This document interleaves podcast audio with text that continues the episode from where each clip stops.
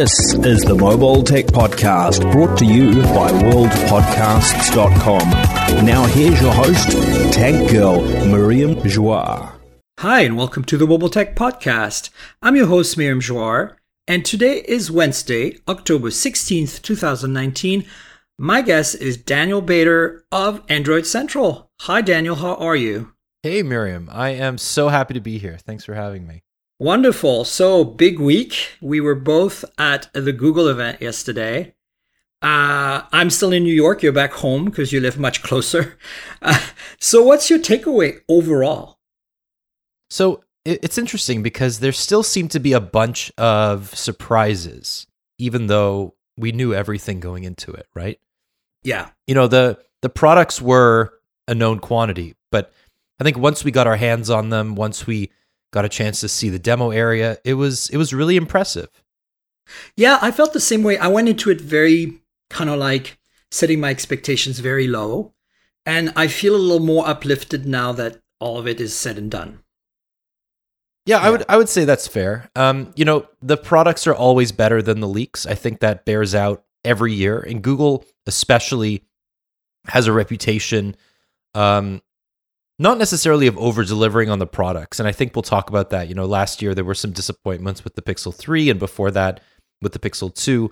But I just think the presentations are really impressive. I think Google does a fantastic job um, sort of disseminating their message, whether people agree with their message or not. And the overall just like the smoothness of the event was apparent, right?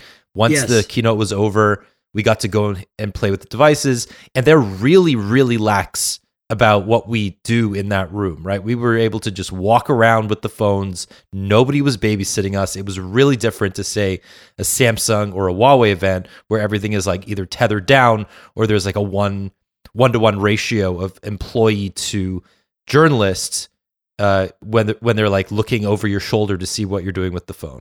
I agree, and I think I want to, you know, I don't want this to be a Google Love Fest. I have some things I want to. I just want to make it clear to the audience here, but but to get started, for me, what I felt this time as an as a presentation is I feel like Google has finally found a rhythm and a voice and kind of a really a brand for Pixel, um, and you really felt that this time. I kind of started feeling it a little bit with the two, and then a little even more with the three, and now with the Pixel four, it's like it's strong, it's there it's clear. I don't necessarily like it and agree with all of their takes on things, but it's nice to see them kind of gel a personality because Google has always been this weird, weird malleable blob in terms of their presentation to the world, you know?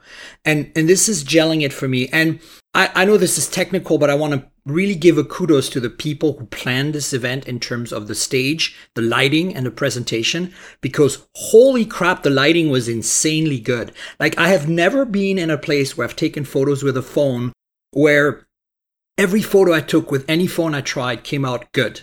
Like, I didn't have to edit for like overexposed or underexposed shots because somehow the person on the stage and the stage itself was lit just as evenly as the display that was overhead. You know what I'm saying? That never happens, right? And 100%. I was I was like, wow. And so I remember that being the case last year as well, but not quite to this extent. Like I was like, whoever did this, I mean, this is always the vein of my existence when I do uh, live blogging, as it were. Live tweeting is what I do of these events with my phone. So yeah, you know. Yeah, I mean, there was there were some lulls. The presentation definitely, um, you know, ebbed and flowed.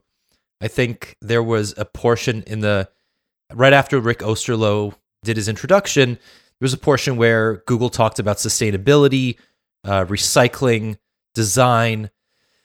That uh, the present the presenter was not quite as dynamic as perhaps some of the others, and you know I think the message was was really really strong. You know Google is doubling down on recycled materials. You know, all of the Nest products use some percentage of recycled material of recycled plastics this year, which is commendable. There's a 150 million dollar investment in renewable energy sources that they're putting towards um, markets that don't typically focus on renewable energies. But again, this is all just marketing, right? This is just a way of Google patting itself on the back mm-hmm. and saying that we're doing a great job. And a lot of that, I think, was a response to Apple typically doing the same thing at its own presentations. Oh, I, I have to say that as much as I think Google found its own voice, I also feel like there's a lot of parallels in their voice and some of Apple's, but it's still their distinct personality.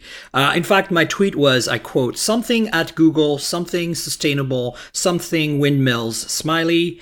My, my hashtag model three approves. Hashtag made by Google. that was my tweet, and that was a photo of that windmill uh, sunset photo that they had on the uh, on the screen. Um, I do want to kind of dive into the more meaty stuff, if you don't mind, though, because I kind of want to start by talking about my something that my listeners are well aware of, but I don't think I've ever expressed it to you, Daniel. Is my Stockholm syndrome around being a Pixel user, and how the Pixel Four affects that. Like, I have a love hate relationship with my Pixel devices. And I've had this for a while now, and I can never seem to get over it. Like, I'm still daily driving a Pixel, despite my, you know, some really serious frustrations at times with the product. But I still feel that there's so much joy and goodness there that I kind of feel like, you know, I've I've learned to like my captors, basically. That's kind of the joke, right? I get it. Yeah, so I I do. I haven't really uh, just to be clear, I've played with the Pixel 4. You might be a little bit ahead of me. You might be actually using it now because I haven't unboxed mine yet. I still need to do an unboxing video. But I have spent time with it and I also feel a little more positive now that I've spent time with it than pr- prior to the event. Um and so there's a bunch of things I'm happy about and a bunch of things I'm not happy about. And I'm sure you have your laundry list as well. Um do you want to start with your laundry list? You pick pros and cons. I don't know. Just tell me what you feel they've done better, what you feel that you're kind of scratching your head about, and maybe what you feel that has changed in your use of the device over the last uh, 12 hours. Yeah, I mean, the phone is um, it's a very utilitarian product and, and as every Google product is. Um, you know, the unboxing experience is not flashy, the setup experience is pretty straightforward. Um this feels like a Google phone. I got the black version, which is glossy on the back. Not a huge fan of that. Um, I would have preferred the matte finish on the white or the orange version. The screen is great. You know, the 90 hertz display is excellent. The quality of the OLED panel is excellent across both phones this year. Um, our our friends at Android Police, uh, Ryne Hager, he actually did like a a technical test on the screen to see whether its black levels were consistent, uh, and they are. They're much better and more consistent across the gamut than uh, the Pixel 3.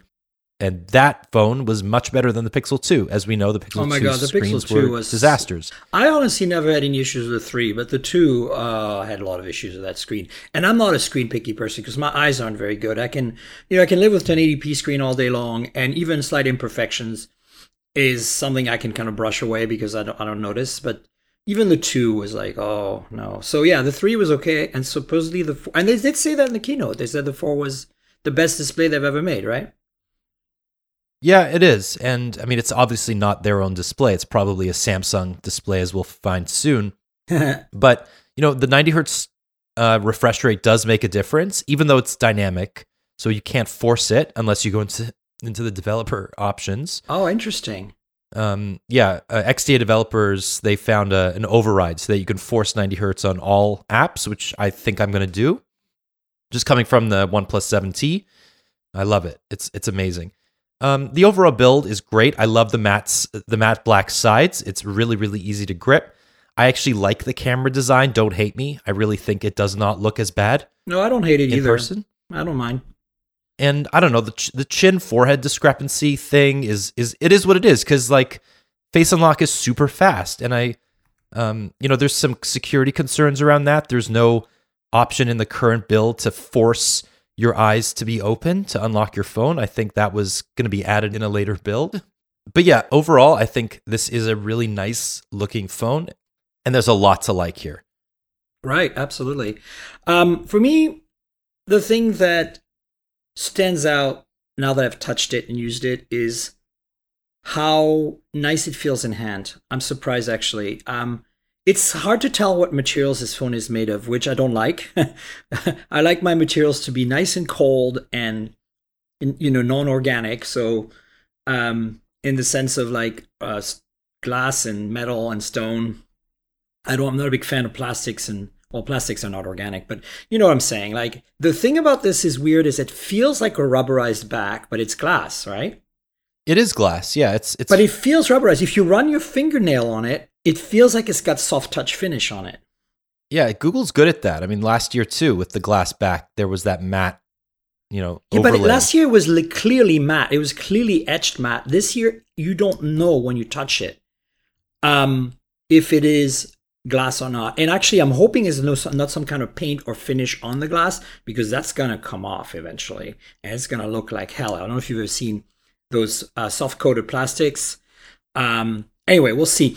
In the edge, it's hard to tell whether the edge is a really high quality machine polycarbonate that's really high density or if it's aluminum because you can't see any antenna bands. Right. Yeah. I mean, it is aluminum. We know it's aluminum.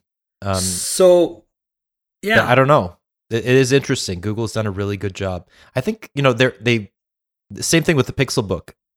They've painted over a lot of the lines. So Right. I think that's what they've done. The here. Pixelbook is magnesium, and it doesn't feel like it feels like plastic to me. And and I know I, I trust them. Like it's just I really don't like it when a phone feels like plastic or a laptop feels like plastic when it's made out of metal.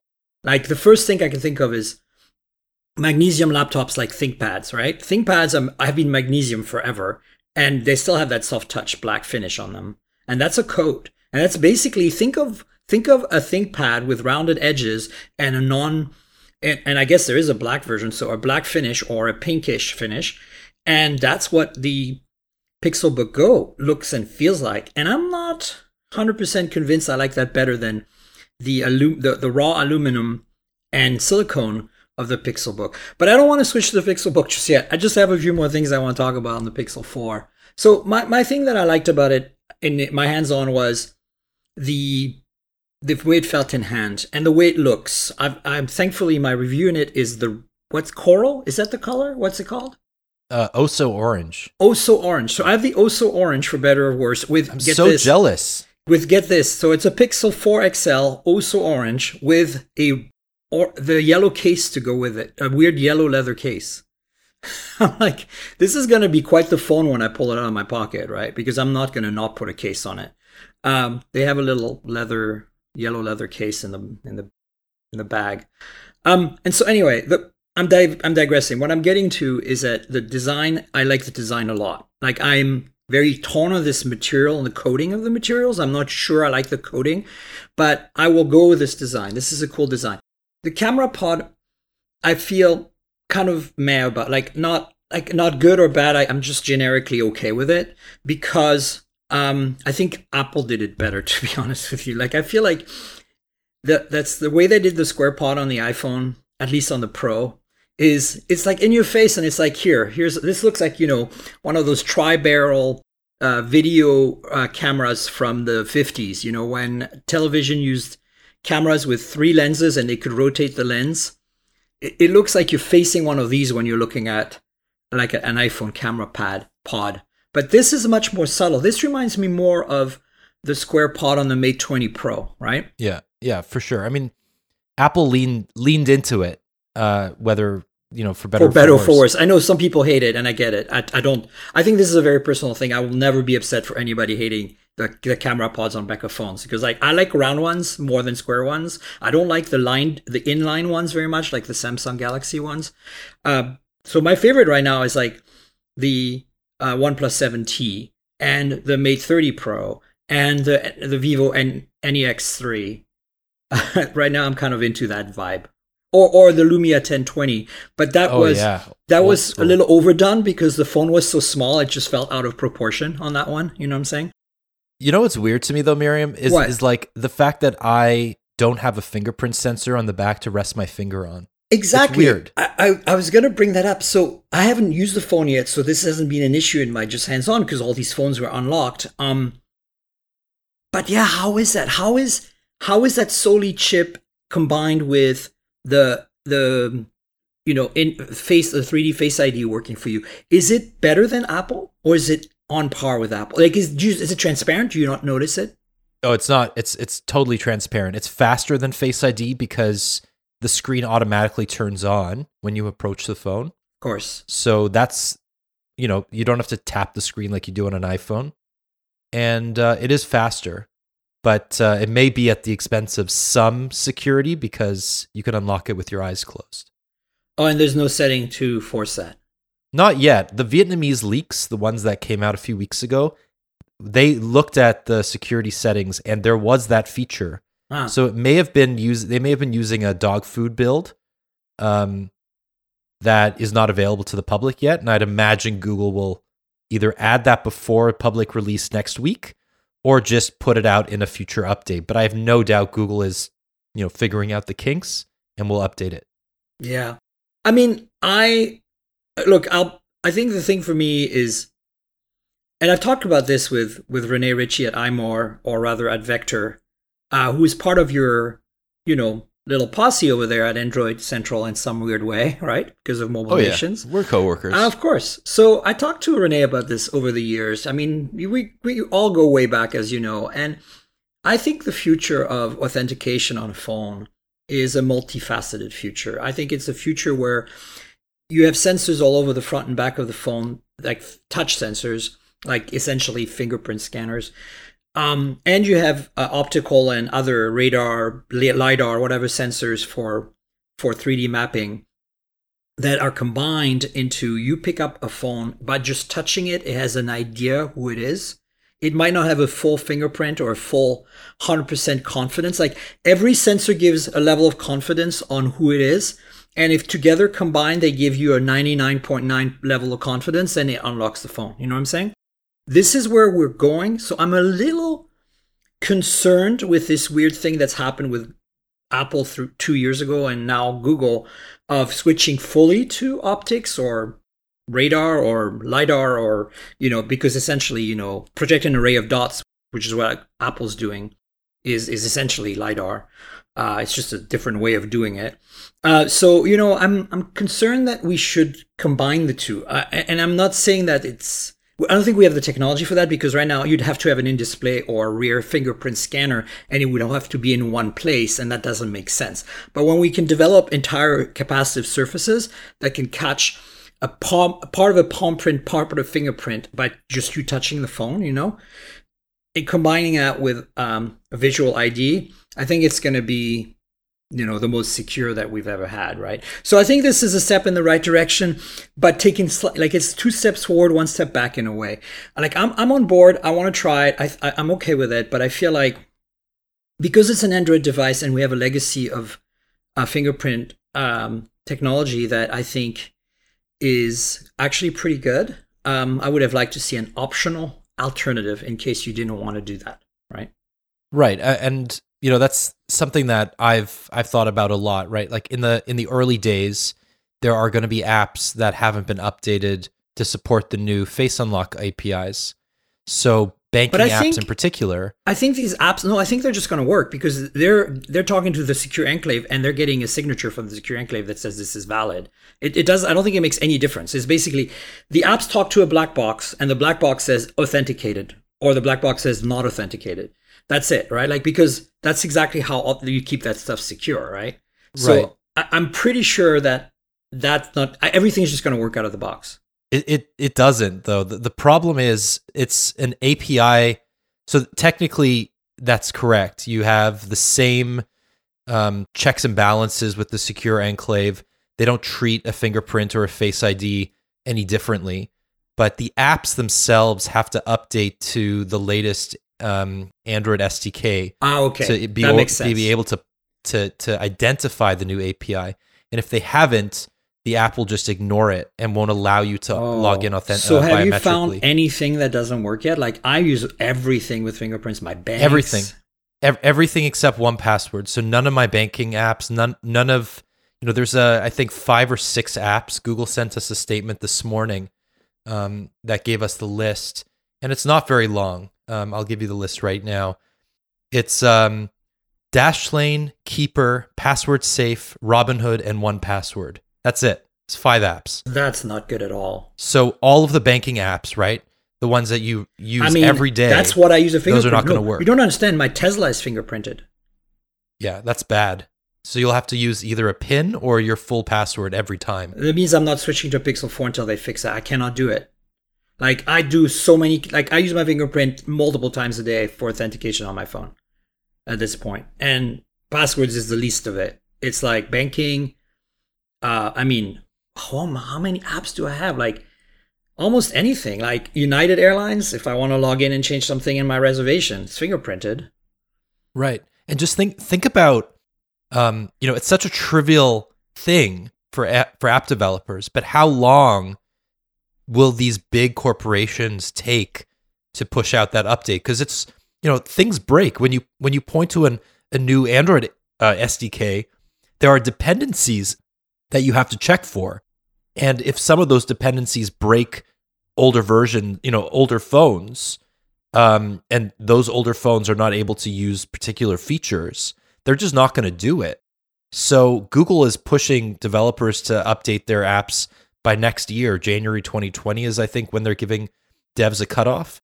But for the intervening four months, that's going to be hell for a lot of us who rely on apps with these biometric APIs. Well, I think you know I don't have any too many obscure ones like you know my banks and my United Airlines and my Tesla will be fine. I mean, the Tesla is only needed when I want to do major changes. So just getting in the car, I won't need that. Um, but yeah, it's uh, that's problematic. I really thought that they would have done it completely transparently. Wow. Well, anyway, I mean, you know, uh, you touched on something earlier that that kind of resonated with me a bit. Is that the 90 hertz? I didn't even mention the 90 hertz in my in my uh, hands-on video yesterday. I kind of forgot about it because on that phone, it's just it's like now that I have had it on the OnePlus 7T for a while and I use it all the time. I just it's so good and but it's also so normal to me that I kind of feel like okay, it's there.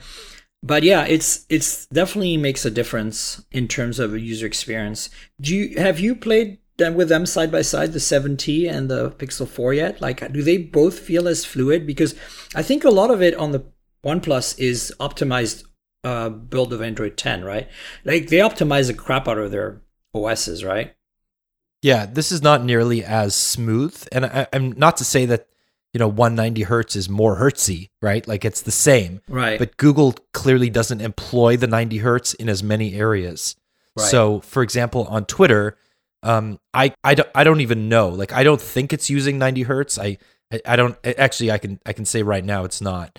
Um, so there are areas of the of the UI where it does feel smoother, but compared to the OnePlus phones, I think they use a much heavier hand. And I that's my preference because 90 hertz all day. I also think on a phone this size, right, with a 2800 milliamp hour battery, I'd prefer them to be more uh, careful and deliberate yeah. where they use it because this battery is small enough and 90 hertz eats up battery like crazy. Yeah, and you're talking about the small Pixel 4.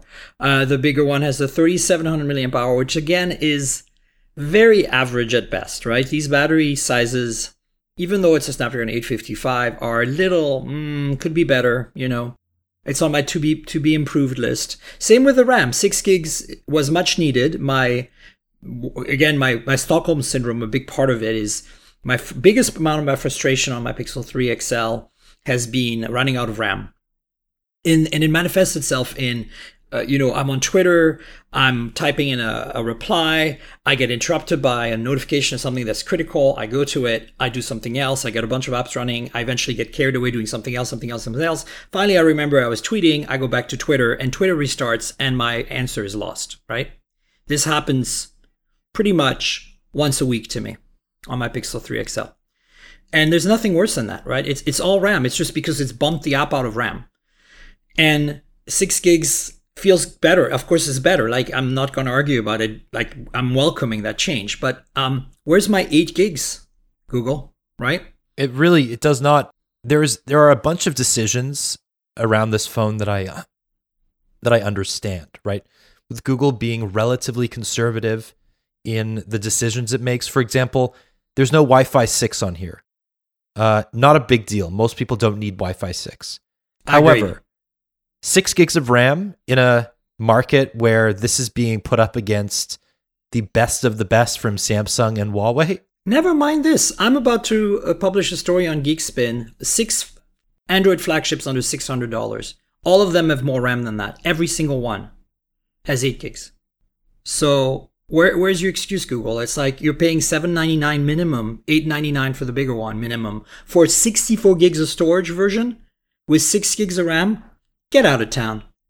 The only the only thing that I can think of is that more RAM uses more energy, right? It just it has yeah, but it, then it put a bigger battery in. Then I mean, OnePlus has a 4200 milliamp, whatever, 4000 milliamp battery, and like in their 7T or 7 Pro. I mean, the 7T is 3800.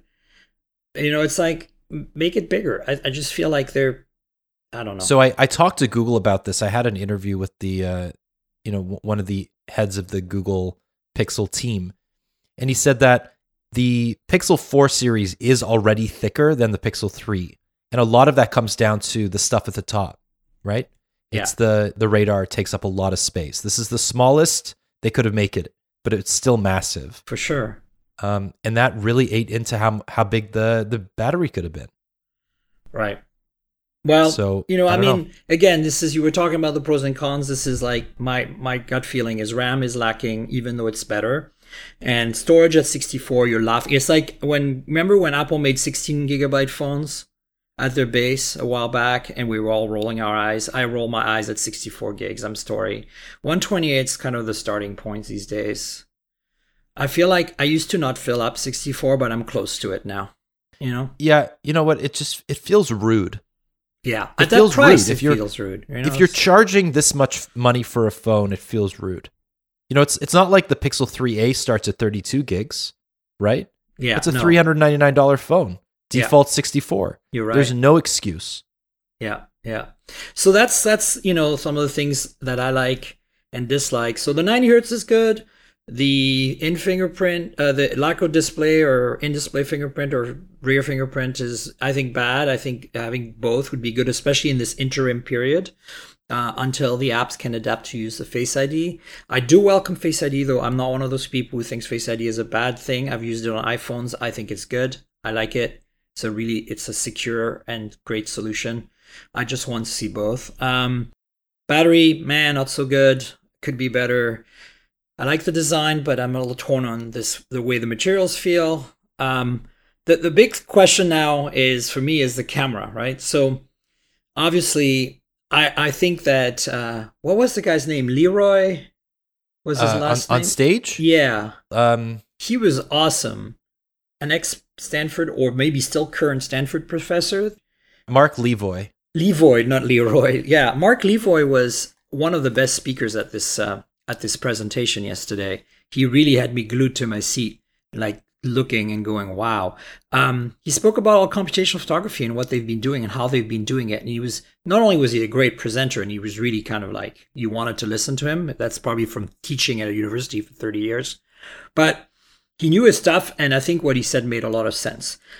All that being said, I'm sure the camera is going to kick ass. I think it might even surpass the iPhone 11 in low light now with this new light sight. Uh, the tests will tell when the reviews come out, but I am bummed that they didn't put an ultra wide len- lens in there and that instead they put a, a telephoto and a crappy telephoto at that in the sense that it's 2x. It's got one micron pixels, an f stop of 2.4, right? f over 2.4. And you know, you're right that we've seen Google blow us away with kind of generic hardware on the camera systems. Like the main sensor hasn't, I don't, it doesn't look like the main sensor is any different. 12 megapixel, f over 1.7. Uh, 1.4 micron pixels. They didn't put. I thought they were going to put an IMX 586 in there and optimize the crap out of it. Um, that that awesome 48 megapixel sensor that some companies like Honor with the 20 Pro have really made it work incredibly well. I thought they were going to do that, but no, they stayed, you know, with true and proven technology, and then they added a kind of crappy 16 megapixel telephoto to it. I know the hardware doesn't mean anything because they do so much computational stuff, but I kind of feel like I would have much liked, much rather liked a wide angle myself, no matter what they said on stage, because they justified that nobody needs a wide angle, and I think that's wrong. Everybody here- needs a wide angle. here's here's my take on this, right? Um, because I've I've I've used the camera now, and I and I see I see what Google is thinking. Um, So every other phone manufacturer with a ultra wide or a telephoto lens, you explicitly have toggles in the camera app for 1x, 2x, or you know with Huawei or OnePlus 3x, 5x, um, 0.5x. Right? You can actually press those automatically to go to the different cameras. With Google, that's not what they do. It's a it's a continuity. It's a system. So for example, you slide from 1x all the way to 2x and then beyond. And they do not give you the option of going directly to 2x. Why? Because the 2x camera is only meant to enhance their um, their super res zoom feature. Got it. Right? Yeah. It's meant to give you better telephoto, regardless of whether you're at 2x, 5x, or 10x. or even 1.5x. Exactly. So Right. this is their way of providing more data rather than giving you just a 56 millimeter equivalent focal length. And I think that strategy makes way more sense. If you look at it in a googly way, right? It gives them depth data for portrait mode, which they didn't have No, before. I, I get it. Yeah. And it and, and all that, if you if kind of look at it holistically, this is Google at its most like counterintuitive, and yet it makes way more sense. And I agree, but at the same time, why did not why not start at 0.6 or 0.5, right? I mean, at that point, why not have three cameras and blend the three? Apple's doing it. They're blending them very seamlessly. When you zoom back and forth, you barely see the switch. Um, Yeah, don't get me wrong. I I would have rather pref- I would have rather had an ultra wide. I think they're way more useful. That's but- what I'm saying. I mean, it's nice to do what they're doing. I applaud the computational efforts in that. It's very impressive. But is it what people need and want? Most of the time, like I was, I'm still in New York and I was walking around yesterday and today. And every time I wanted to take a photo, almost every single photo I took was a ultra wide because there's nothing I can do. Everything is so close to me that I have to pretty much to get any sense of the scale because I'm in ti- around Times Square right now.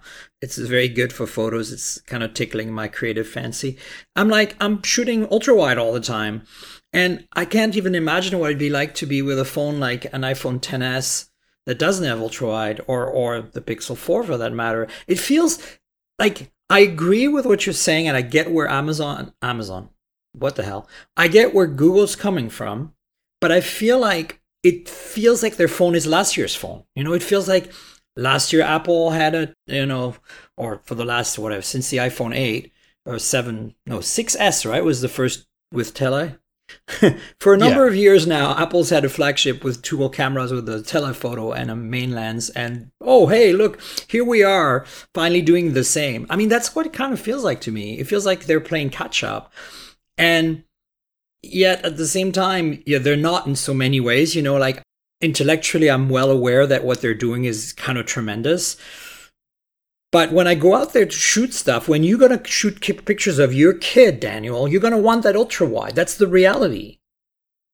So I I get that, and I I kind of agree with you. But none of the ultra wides, except for Huawei? maybe yeah maybe Huawei, maybe Apple, do a good enough job with detail that makes me want to shoot people with it.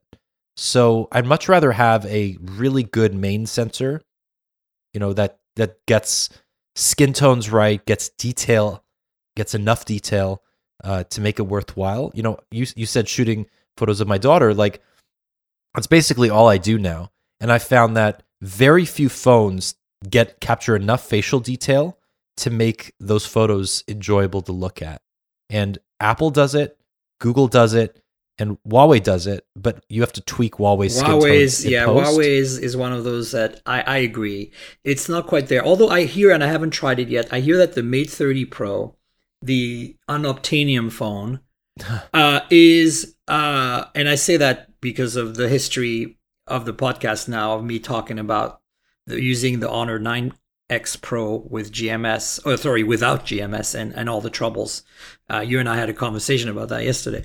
That's why it's, it's an unobtainium phone at this point. But the Mate 30 Pro, from what I hear, really has stepped the game up for the um, for the ultra wide because it's using the same, I think, 40 megapixel sensor that's in the main cam, and so it's tons of detail. Tons of computational potential, right, from all that data. Right. Um, I don't have proof of that, but I hear from a number of people that I trust that it's really quite impressive. Um, and you're right. I mean, the problem with ultra wide is you get lens distortion. Yeah, all kinds of issues. There's a lot of ultra wide implementations out there that suck. But look at what Apple's doing. Apple is the king of portraits, right? Apple, Apple is really the first company to understand that what we use our cameras really for. And I, I give them a credit for that. I feel like in the camera phone world, they're really the ones who've looked at like what are the use cases for our customers, and it's exactly what you described. Your your kid, right? That's the use case for so many people. Their kid, their dog, whatever. And you know the fact that Apple went ahead and put an ultra wide in the Pro shows that you know they're serious about this and they think it's necessary. But w- more than that more than that and this is the thing that blows me away apple went ahead and put an ultra wide in the cheap phone not putting a tele in the cheap phone. That goes completely against what i was expecting from apple. I figured that they would take their legacy tech you know the stuff they'd been doing for a while since the iphone 6s max or plus or whatever it was called the big 6 6 6s um, yeah, with a telephoto and bring it to the 11 because that would have been the kind of the easy solution, right? But no, no, no, they went and put the ultra wide in there with the regular sensor, not the tele. And that's just kind of why I think that Google missed the boat. No, no matter how good this implementation is going to be, I don't think too many people are going to care about taking taking slightly better telephoto photos. Honestly, it's going to be a party trick. It's be like, oh, look at that! I can match the uh, uh, the P30 Pro with its 5x optical zoom now uh, using super zoom with a 2x telephoto, and it's going to fall apart in low light because it's going to have to rely on the main sensor in low light because the the the the, the secondary sensor is a one micron f over 2.4 sensor, and it's going to suck in low light. So here's my here's my take on this. I don't actually think Google cares about multiple cameras. This is not a priority for them. It's about data. If you if you think about Google as a company, how do they how do they think about things? They don't think about things in terms of features like Apple does. They think about data and how much data can they accrue from the various bits of of of comp- uh, of uh, you know hardware in their products.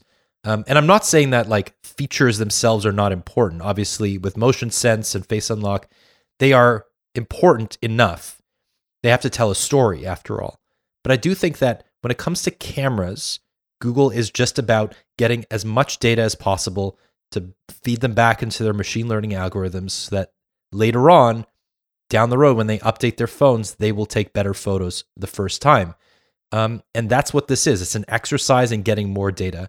And if you look at it that way, the telephoto actually makes way more sense than the ultra wide because you're getting more valuable data. Uh, and and again, like that's that's my theory, and I think it makes sense in in light of the Pixel Four. Uh, but I also know it's going to be super disappointing to a lot of people, yeah, including I, me. I agree with you 100%. I think it does is very googly, but you know, is, the market is where it's at right now, and I, I feel like the Pixel is not the most popular phone, and it should be more way more popular. And there's so many little things they could do to make it more popular. Um, at this price point, which is reasonable, but at this point, I, you know, here's my take.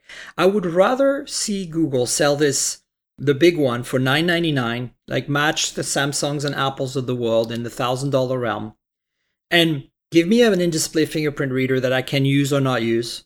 Give me a telephoto, uh, sorry, a wide-angle lens, a third wide-angle lens that I can or cannot use, and let me decide.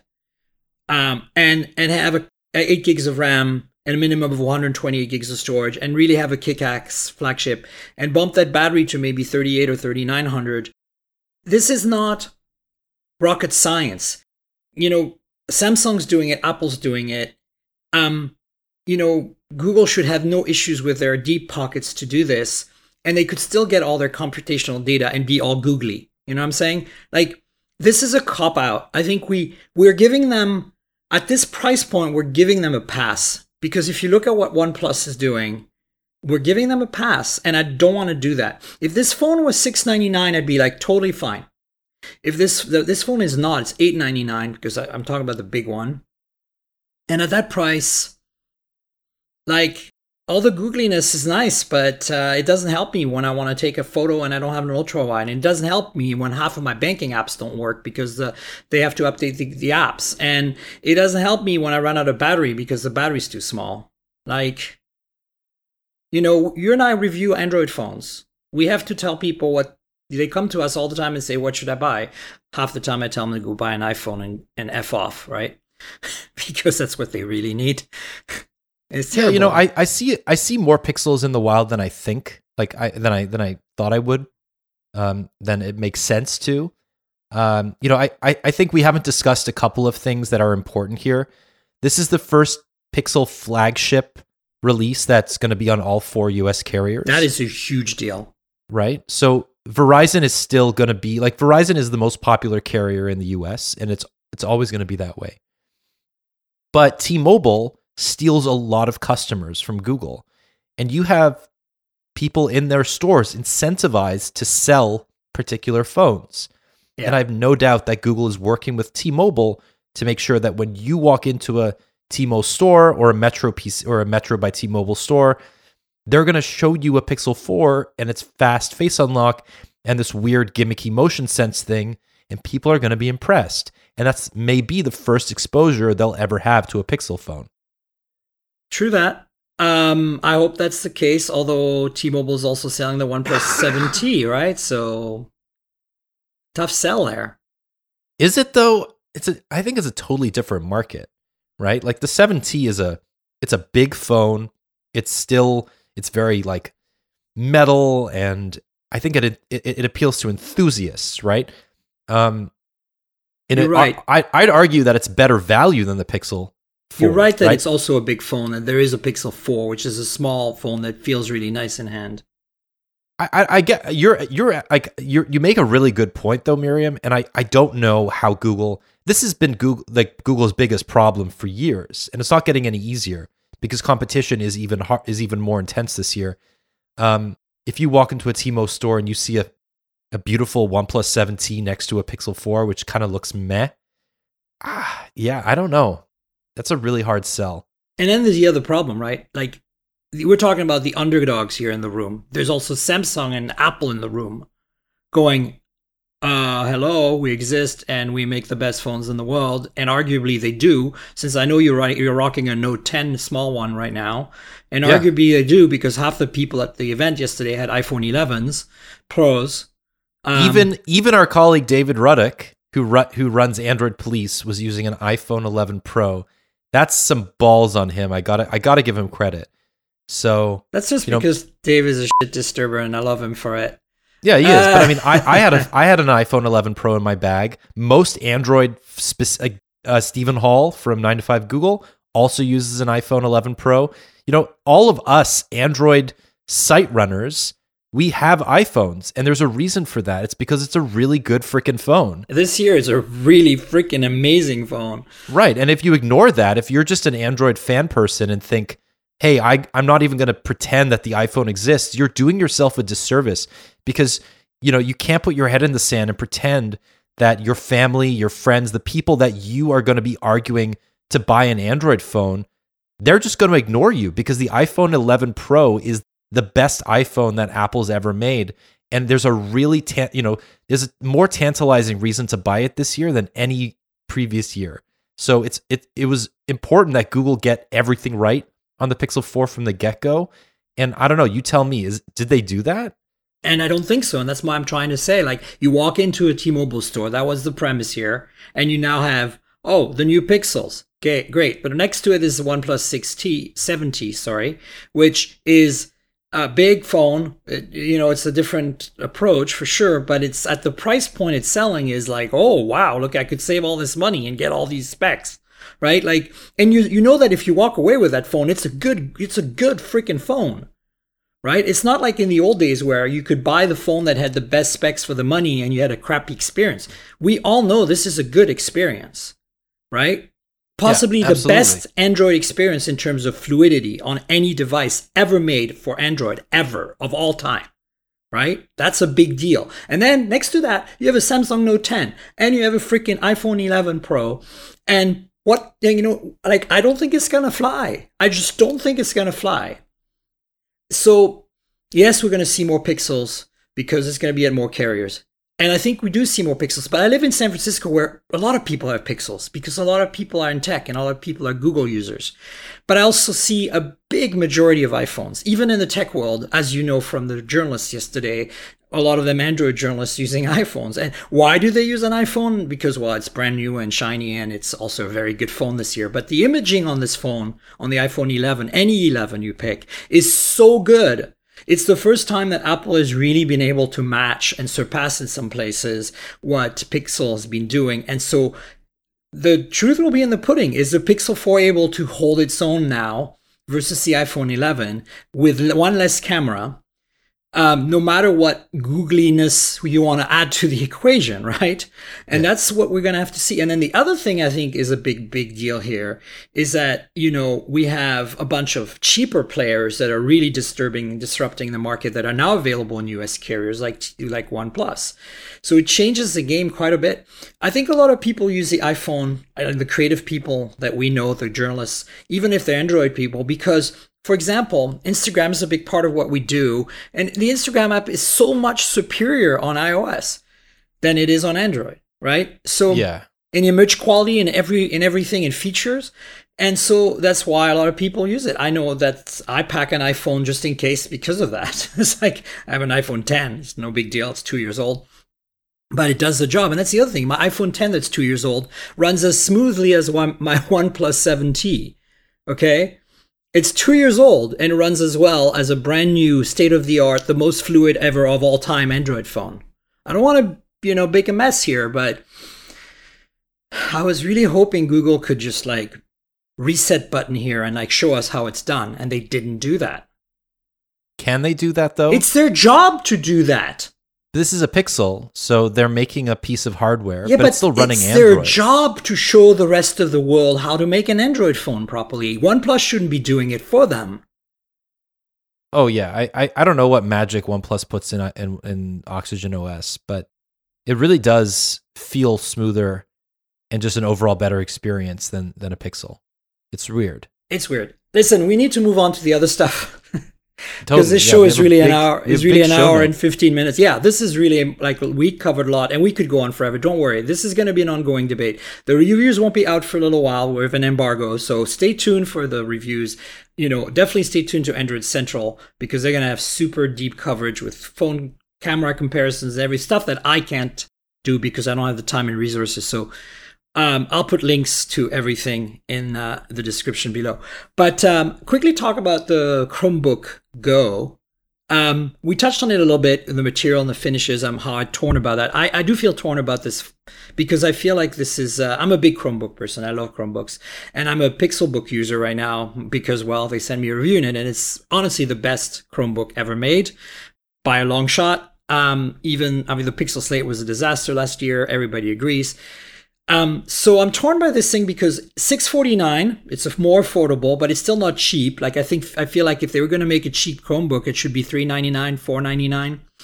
Um, uh, it's really beautiful, and uh, the keyboard is exquisite. The trackpad is exquisite. That's true of the Pixelbook as well. The display, though, isn't very bright. It's 16:9, which I think is the wrong aspect ratio for a computer, uh, especially a portable computer. So for me, laptops should be 3.3 by 2, and if I feel there's a, obviously all the Macs are like that, and all the uh, a lot of the Pixel laptops up to now are like that, and some Windows PCs are like that, like the Surface uh, uh, laptop, which I think is definitely potentially one of the best PCs ever made, especially the Laptop Three now.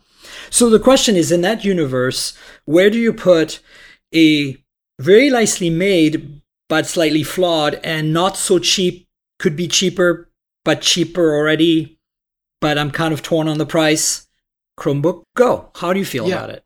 You know, I I've been using it this morning. I, I unboxed it. Um, and it's uh, it's a good laptop. It's a quality Chromebook. It's it feels pixely, pixel booky, like same keyboard, same high quality trackpad.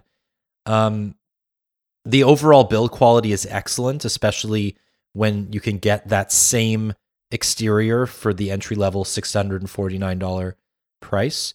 Um, we talked about the magnesium uh, overlay. It's it's made of magnesium. Google says it's a cheaper material to use, but it does not sacrifice um, robustness, which I appreciate. You know, as you said, the ThinkPads have, have been magnesium for years, and it's lighter as a result. This is a really light laptop, and I love the fact that I can just throw it in my bag and kind of forget about it.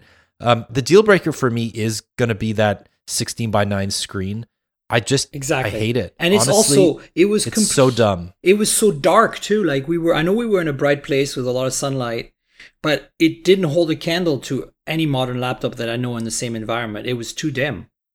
Google says it's rated for 400 nits. That's Um, nothing. Thousand nits is is a modern smartphone at its peak. Six hundred is yeah, an average Google. smartphone. I mean, sorry, laptop screens are not typically that bright, right? You don't need to be using them in, in, in direct sunlight. I agree, but a lot of modern laptops are at least six hundred nits. Totally. And this is this definitely feels dimmer than it should be. Um two USB-C ports, 12-hour battery life across the entire lineup, including the 4K version. Uh the the black model is is fine. It's very nondescript. I'm really sad that the um the what's it called pinkish um Slightly pink. yeah, slightly pink is not available in, across the entire lineup. It's only for the more expensive models, and it's not available at launch. So every early adopter of the Pixelbook Go is going to be getting the boring black version, um, which again, matte black everything looks nice, but I don't know. I like that pink model. Is that the is that a black one? What they give you? Yeah, yeah, Yeah, and they're oh, that's only that that's the only color option, right? Like, um, That's too you know, bad. Google, it, it- it's it's you know, it, I like the wavy bottom. That's what Google called it. The wavy bottom makes it a bit more textured and easier to hold. Yeah. Um, but overall, you know, I don't know what the strategy is. Right? This is this is a back to basics Chromebook in the sense that the Pixel Slate was a disaster. They needed to reset and find their footing again. This isn't a two in one. The screen doesn't flip back and become a tablet. This is a laptop. And for 650, you can get better Chromebooks. So, you know, Chromebook, like the Chromebook lineup from Asus to Acer to Dell to HP, there are some really good options out there. And I'd argue that the the new Asus Chromebook Flip C434, which is a little bit cheaper, it's about $550. Uh, it's a better option than the Pixelbook Go. So, you know, I'm, I'm not ready to review it yet. I haven't made my conclusions, but just from the outset, I think this will be, you know, it's not quite a pro Chromebook and it's not quite an entry level Chromebook. It falls somewhere in between, and I'm not sure who the buyer is for it. That's exactly what I'm saying. Like I'm not I'm I'm excited that they made another Pixel book and I'm excited that it's beautiful and it feels great. And I'm sure the battery life was be, going to be great based on my existing Pixel book. But I'm a little torn about the positioning of the pricing and this display choice, uh, both in brightness and aspect ratio. That's basically my takeaway for the Pixel Book Go. Yeah. Yeah, I mean that's that's kind of it. It's it's it's a Chromebook. Yeah. I mean, you can't go wrong. I mean, Chromebooks are cool. Uh, but this one could just be a little better, I think, for the money or a bit cheaper, basically. You know? Um, I want to talk about that voice recording app they showed us. Uh, I know it, it leaked quite a bit before uh, before the event, but there's a voice, there's a recorder app uh, built into the Pixel 4 that uh, I wonder if it's going to be downloadable from the App Store for other people, uh, or if it's exclusive to the Pixel. Do you know? It is exclusive to the Pixel. Um, I'm not sure if it's exclusive to the Pixel 4. I think it is. I, I, I don't think it is. Okay, just Um, I think Pixels. it's- I think it's Pixel 4. Uh, oh wait, I think it is exclusive to the Pixel 4 technically, but you can install it on previous versions by sideloading it. But you can install it, it on works. other Android phones, though, right? No. it- okay, yeah. So anyway, I just want to touch on it very briefly because it it's not the first voice recorder app out there that can transcribe in pseudo real time and then give you notes that are searchable. But it's definitely the best implementation of that I've ever seen, and it really shows Google's know-how with the assistant over the years of understanding natural uh, speech, nat- natural language, human language, spoken language, and it's it's kind of mind blowing because it also works offline. Um, I mean, it's just kudos. This is one of the things that kind of really high, was a highlight for me yesterday. Isn't that weird though? That like the highlight of a hardware event was an app that transcribes voice recordings in real time. But I mean, it's because it's something that we all could use more, right? Like, I mean, Um, I uh, you could like imagine right now I'm recording this uh, on, uh, on on a laptop with this podcast with a nice condenser mic in a hotel room here in New York, so it's going to sound good for my listeners. But I'm also doing a backup recording on a phone just in case. Would it be great if I had a transcript I could put of the show? Right. Um, if my both my guest and myself were running the uh, the voice recorder, we could just both have a transcript, and I could like put it into the show notes or something for people who are hearing impaired it's, it's it opens up all kinds of things that I think are pretty awesome. The searchability to me is is what Google shines at. So that it's kind of a perfect marriage, right? It is. And what's interesting here is this isn't the first time a company's done this. There's a, a really good app called Otter on yeah, the that's right. Play yeah. Store. And that works great, but it's expensive if you want to do more than a few thousand words. And it's not great in terms of accuracy. Samsung actually includes a transcription option in its um, in its voice recorder app. But I used it yesterday during my meetings with Google and it was bad. Like it Yeah. was really, really inaccurate to the point where it was barely usable. So, and it has a 10 minute maximum. The good thing about Google is that it's all done on device, right? So you're not sending anything up to Google servers. And the phone is more is powerful enough that it'll do everything in relative real time and it's pretty damn accurate. We know this because Google's neural networks have proven really competent for just voice relay in general. If you want to transcribe uh, or if you want to like dictate a message to somebody, it just works and it's really reliable. I mean, this is the thing people, I think a lot of lay people don't understand. Uh, And, you know, you don't really have to be an engineer to get this, but maybe you do. I, I'm a that's my background, so it's kind of hard for me to kind of separate it in my head when I see this stuff. Is that machine learning only works well when the, the sample data you give it, like the, the learning data, is massive, right? And right now, this is where Google is so strong with both imaging in terms of machine learning and voice, like voice recognition in terms of machine learning, because they have the biggest data sets in the world.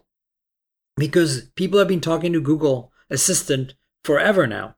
And because people have been taking photos and feeding photos to Google uh, by having letting Google index the web forever. And so the data sets are so much more massive than anything Apple and Huawei and Samsung have that they are just, you know, going to be better, period. And, you know, I'm sure there's a bit of Google sauce in there because they have some pretty mighty engineering backgrounds.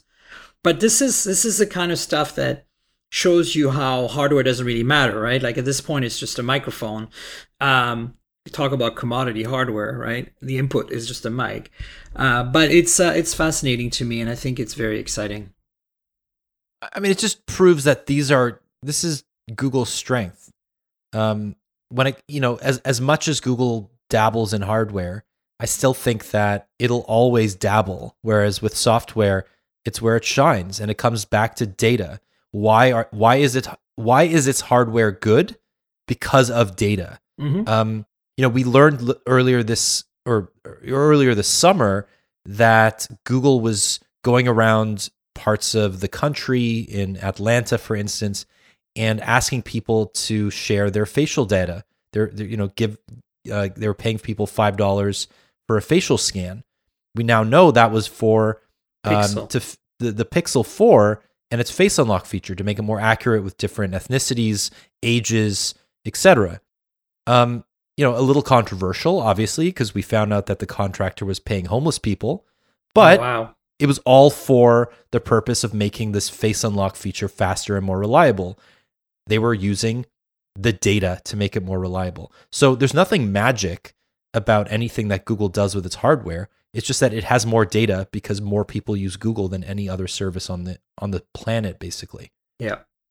Uh, what are your thoughts on those Pixel Buds uh, version 2.0? Oh my God. Really quickly, I'm because so I want to touch on some other things. Yeah, me too. It's really a bummer that they announced, they kind of really pre announced these for 2020, which is three months from now.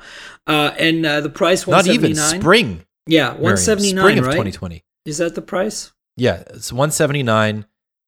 So Um, what's your take on that? I mean, they do look a little bulky compared to the, you know, this the standard bare AirPods. They do not have active noise cancellation, or do they? They do not. They they have passive noise cancellation um, with an ambient exhaust to let Hmm. in a little bit of outside um, audio so that Okay. you don't feel like you're being suffocated. Yep. Um, so I'll, I'll push back a little bit because I, I got to not wear them, but I got to hold them and look at them. They're actually um, the buds themselves are smaller than the Galaxy buds, Okay. so they're pretty small, uh, shaped shaped like a, a Galaxy bud, so not a long tube, but more like a a bud that sits on your ear and sticks out a tiny bit. Uh, the case itself about the same size as the AirPods case. yeah, it's really small. Yeah. So I I think they did a good job, especially coming from the originals, because wow, those were bad. Yeah, totally.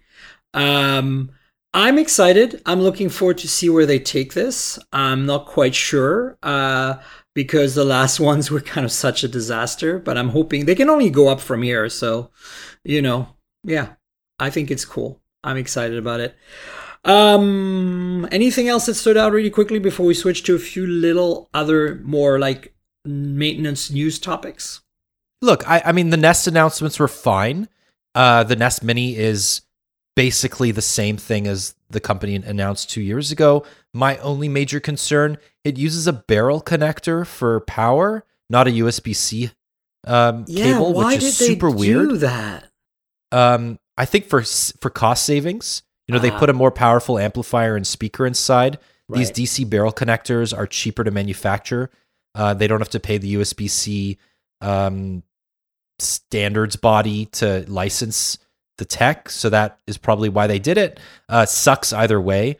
I think the Nest router is interesting. I think putting uh, basically a Nest Mini inside all of the access points is a stroke of genius and it puts Google Assistant in every room where there's one of these mesh um, It's amazing. I've- I've said this forever that these mesh routers should all have a speaker built into them. But why doesn't the main one have a speaker? Because now you need a mini next to it. It doesn't make sense. So my theory is that if you have a single Google Assistant speaker in your house, it's likely going to be either in your living room or your kitchen, where is which is close to where the main router is. So I think that they probably did data to show, or they probably collected enough data to show most people already have a Google Assistant speaker near their main router, and it would just be doubling up. Yeah. Yeah, I, I, you're right. It does make sense. Plus, it's so cheap to get a, a speaker anyway. Uh, what are they, $49 or something? Yeah, 49 bucks. Uh, it's a nice upgrade, new color. There's like a sky blue color that looks really good. But other than that, it's basically the same product. Yeah, so for me, that was exciting too. Um, I'm excited about the fact that it's wall mountable without an accessory. That's, I mean, I don't, I won't do it, but why? Like, of course you do that. It's one of those duh moments, you know. Like, why would you need an accessory to mount something on the wall? That's so Apple to have an accessory for everything. but um, yeah. So um, in other news, I want to just shift to some kind of like things that I've come across in the last week or so that we didn't cover on the last podcast. Because the last podcast was a pretty heavy one because we talked about uh, Essential.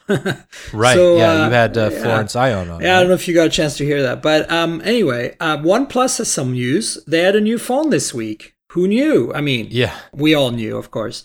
Um, the OnePlus 7T Pro, as we'd imagine, dropped uh, like basically a week or two after the OnePlus 7T. Uh, and it's exactly what you'd expect. It's a OnePlus 7 Pro with uh, a Snapdragon 855 Plus.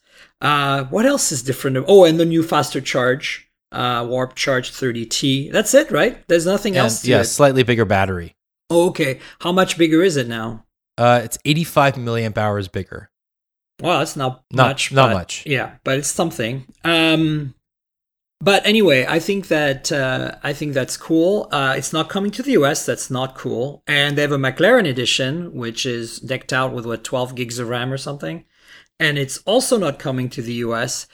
And I can't even get a review in it. I've asked Eric. I'm like, come on, Eric, you can give me a review. And he's like, nope, not sold in the US. Cannot give you a review. Like, come on. Yeah, they're very strict about that. It's so weird. I don't get it. It's like, don't you want some attention on these things? I guess they don't.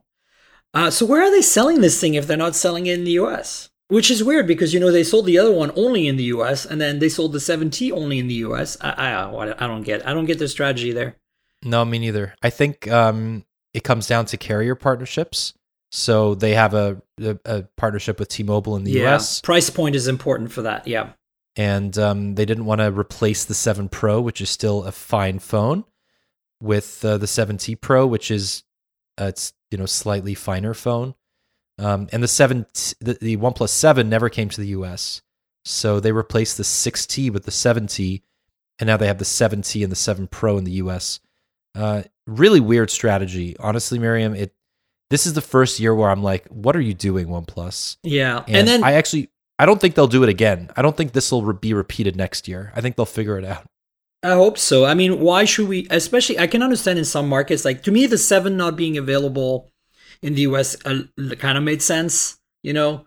But the 7T Pro not being available, like, why would you want two options? You just sell it unlocked. You don't have to have a carrier partnership. You don't even have to offer it to T-Mobile. Just sell it on your website for the fans. You know, like some people are going to buy it. I don't know. It's just weird strategy. And then the other thing is that uh, you know, there's not going to be a 5G version of that phone. So clearly, you know, as we all have said, you and myself and almost every tech journalist that covers mobile for months now, do not bother with 5G on a phone right now. And I think OnePlus was super gung ho and they're feeling it because they probably didn't sell many of those 5G phones at all. I don't think they sold more than a handful of them. And, you know, 5G is still a massive question mark, especially in North America. So not surprising, but yeah, I I really do think that the 5G, the early 5G products that came out this year were just lip service to the carriers. No, absolutely. And I mean, I'm glad for OnePlus that they got a custom version of the One Seven OnePlus 7 Pro for Sprint, you know, as a 5G device. That's cool because that got them to another carrier. And I wouldn't be surprised if we see the OnePlus 7T uh, land on on another carrier in the US sometime soon. Um, I'm sure they're working on that. I would. oh, you, you don't have any inside information here. No, not, no, I'm just hinting. I'm totally not. I, this is my my wish, and it seems to make sense in my gut that they would want to do that, but I don't know anything that's in progress for that. Uh, speaking of other phones that are affordable, uh, mid-range uh, flagships or affordable flagships versus premium flagship is how I've been kind of naming these phones. Like, you know, the Google Pixel 4 falls in the premium flagship category, and the OnePlus 7T comes falls in the flag in the affordable flagship category. But they're both flagships. They're just cheaper.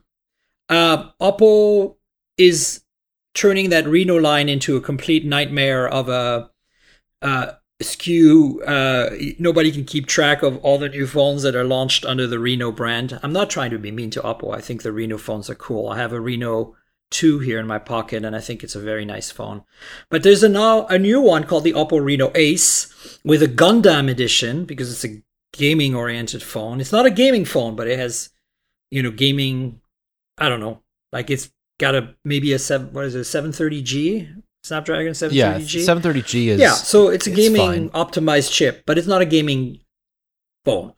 But anyway, they launched it this past week along with uh, a new charging technology. Uh, what I, I, don't know what they call it now, Super SuperVOOC 9000. I'm I, I'm joking, but it's 30 minutes fully charged with a 65 watt charger.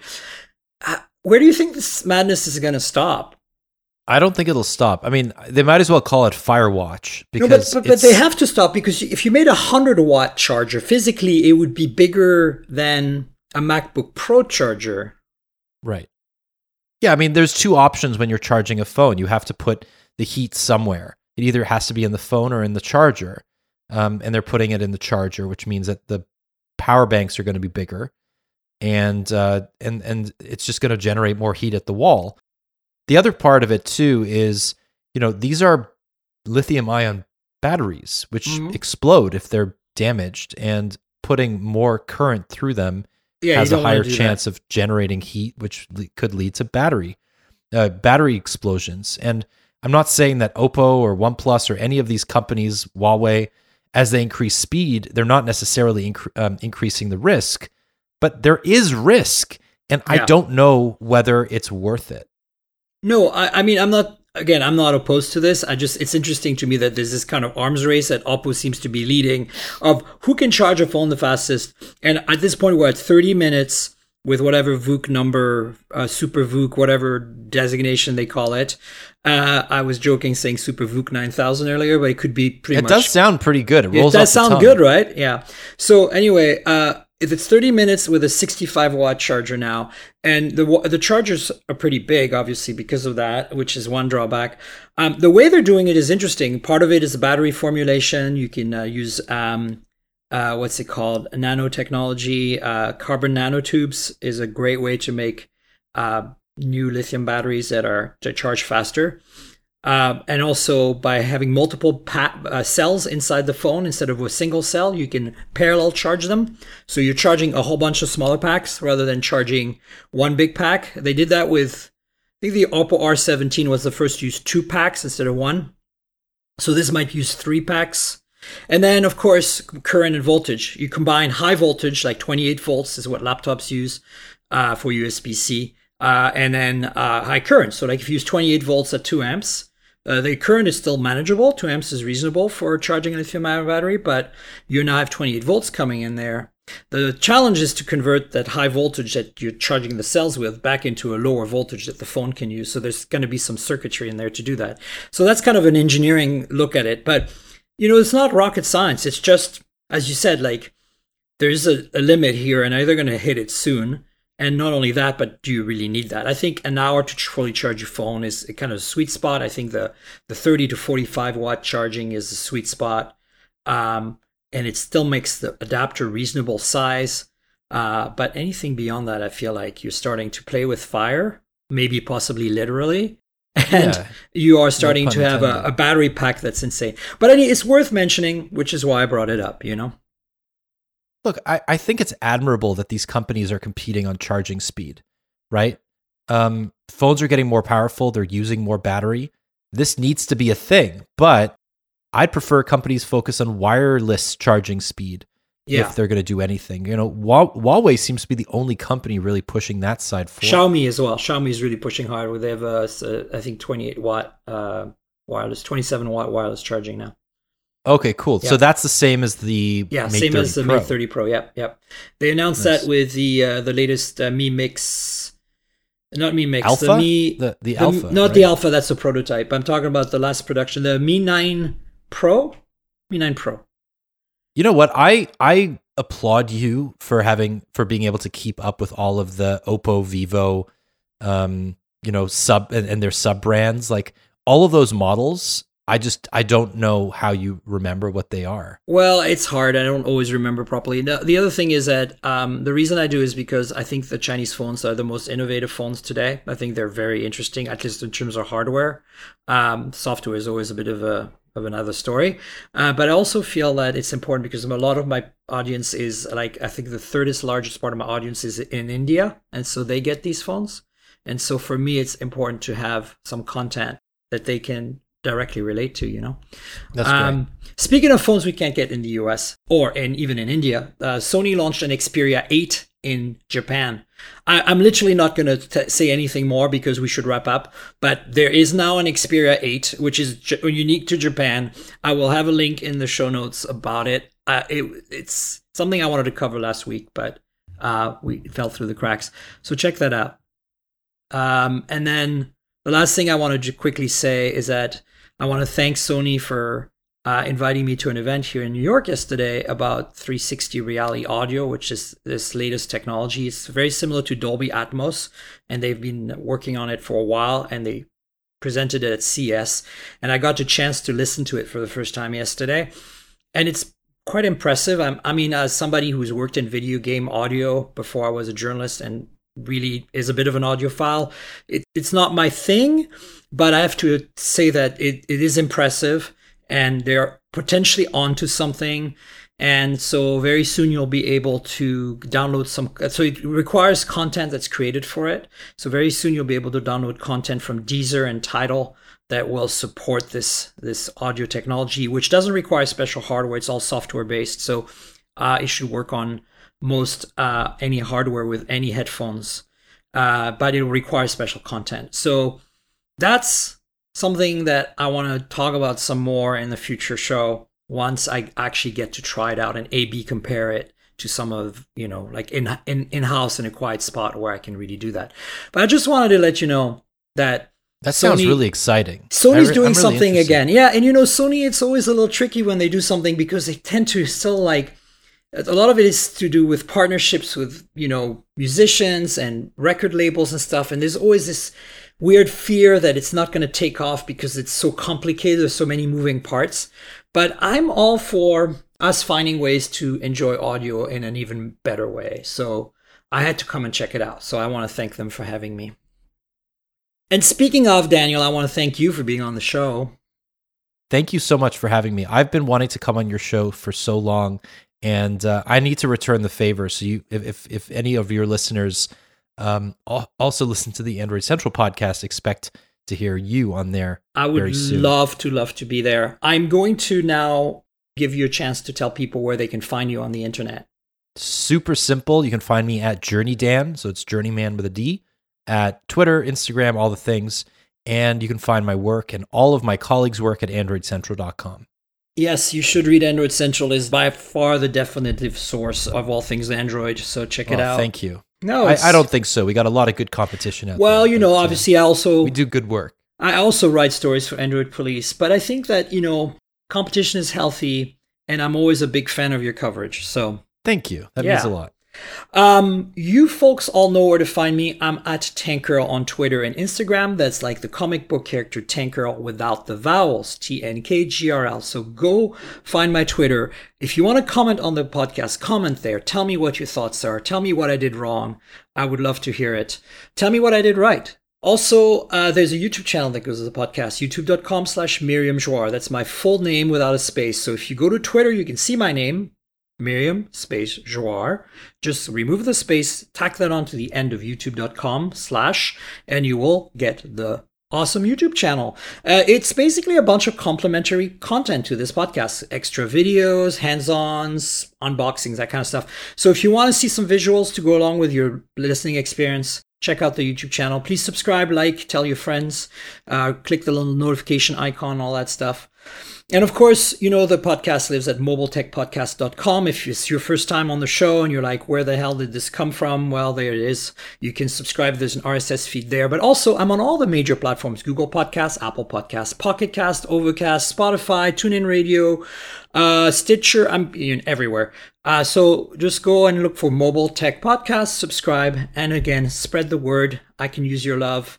There's a bunch of deals on my blog, tankgirl.com. Tankgirl, just like the Twitter handle, tnkgrl.com. If you're looking for buying a phone and you want to get a better deal, potentially, go check out the blog posts. I post regularly some uh, some Amazon links and GearBest links for good phone deals. And then finally, I want to thank our sponsor. Audible.com. Audible is the awesomest platform for audiobooks. If you for whatever reason cannot read a book physically on paper or e-ink maybe you're driving all day you're a delivery driver and you want to listen to books audible is your best choice. So check it out. Uh, audible.com has been with us almost since the beginning of the show and i really want to thank them for being there. As a little present to you guys there is a link in the show notes for a, a deal. So if you want to try out audible there is a URL you can uh, click on. It's audibletrial.com slash mobiletech. That's audibletrial.com slash mobiletech. And if you click through there, you support the podcast. So the deal is you get 30 day trial and you can uh, decide to renew or continue or end after that. But no matter what, you get to keep one of the books you download. And you know, there's tons of selection. I recently listened to The Hitchhiker's Guide to the Galaxy again because that was cool. And then, you know, there's like a lot of books read by the authors and everything. So, audible.com, check it out. Thanks to Audible for being awesome and a supporter of the show. And thanks again, Daniel, for being my guest. I appreciate it. Thanks for having me. All right, folks, stay tuned. We'll have another show next week. And until then, cheers, everybody. This has been the Mobile Tech Podcast with Tank Girl, proudly presented by worldpodcasts.com. You can visit us online at mobiletechpodcast.com.